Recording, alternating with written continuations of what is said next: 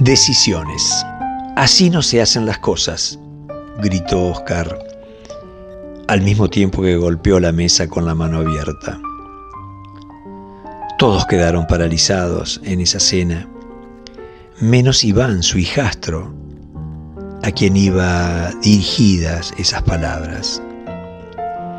Con 18 años recién cumplidos, cargados de sensibilidad, les devolvió destellos fogosos en su mirada que escondían las palabras atragantadas.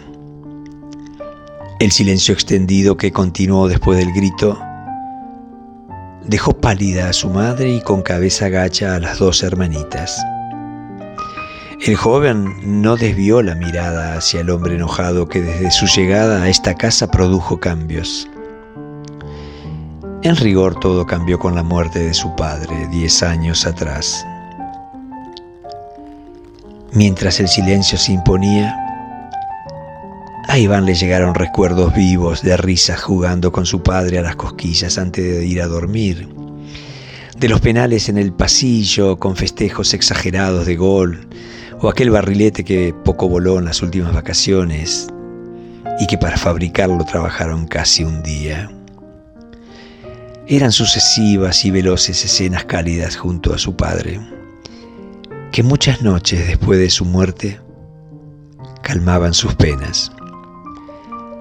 Recuerdos que también lo ayudaron a detener esas lágrimas que parecían no tener fin. Oscar siguió en silencio por largo rato. Nadie en la mesa hablaba.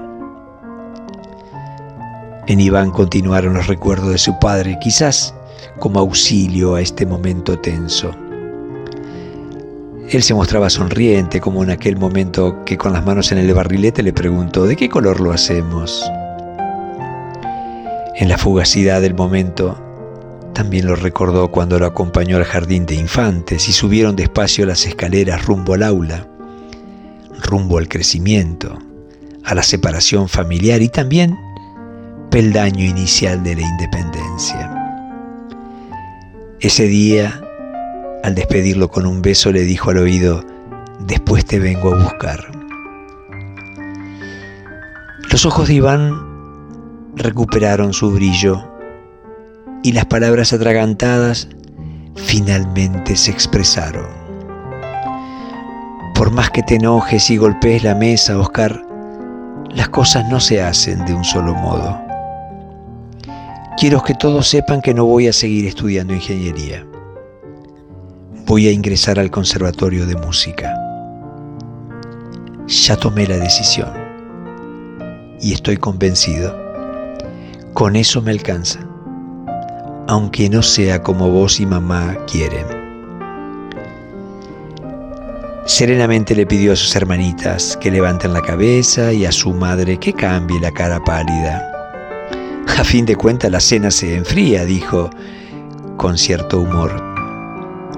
Llenó su vaso y también el de Oscar, que dejó de estar enojado y con mucha tranquilidad agregó, es así, no te enojes por favor, Oscar. Las cosas se hacen como uno siente y piensa, no como otros quieren.